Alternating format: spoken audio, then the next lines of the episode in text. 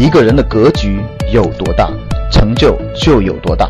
大家好，我是你们的班主任陈瑞，欢迎收听本期节目。我们价值投资是一个非常好的投资的方式、方法和理论思想体系，它是一个基础。它和这个从价值投资的理论来看啊，市场是。特别是对短期市场的波动，各位确实是不可预测的。比如说，你说明天到底是涨还是跌，其实我不知道。你说两到三个月以后市场涨还是跌，其实我也不知道。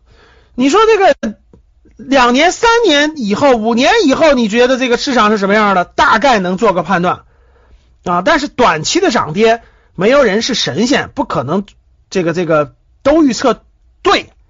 但是啊，对市。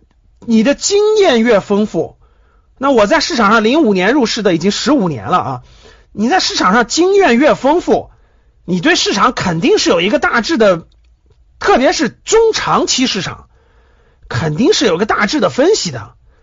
特别是对于极端低估或者极端高估，那是你你的经验越丰富了，你肯定是有个判断的。所以完全没有也不现实啊，就跟巴菲特一样的道理。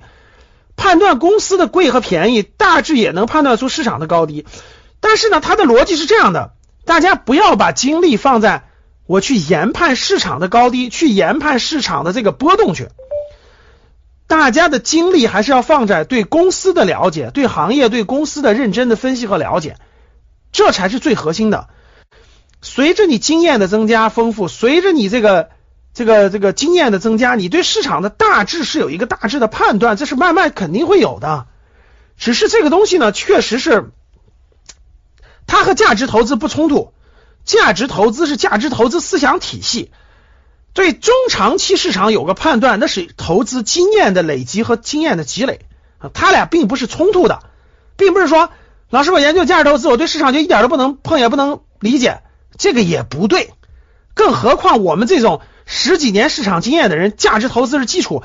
我们自己稍微的做点趋势投机，那也是很正常的，经常做，只不过是小账户，不是大资金，小账户那是完全正常的，所以他们是不冲突的。谁说做价值投资的人就不能做一点价值投机呢？这也是很正常的，它不绝对，它不是对立的啊。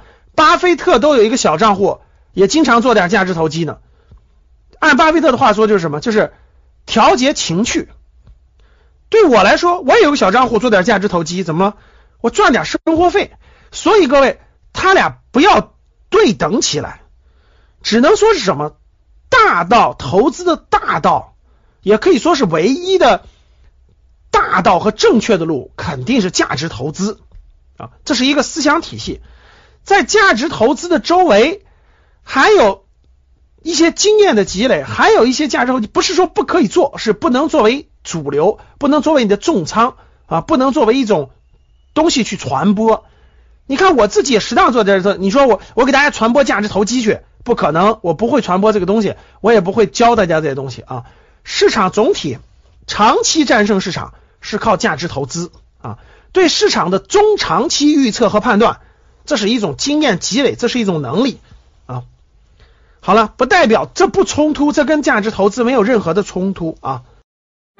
想获得更多投资理财、创业、财经等干货内容的朋友们，请加微信幺二五八幺六三九六八。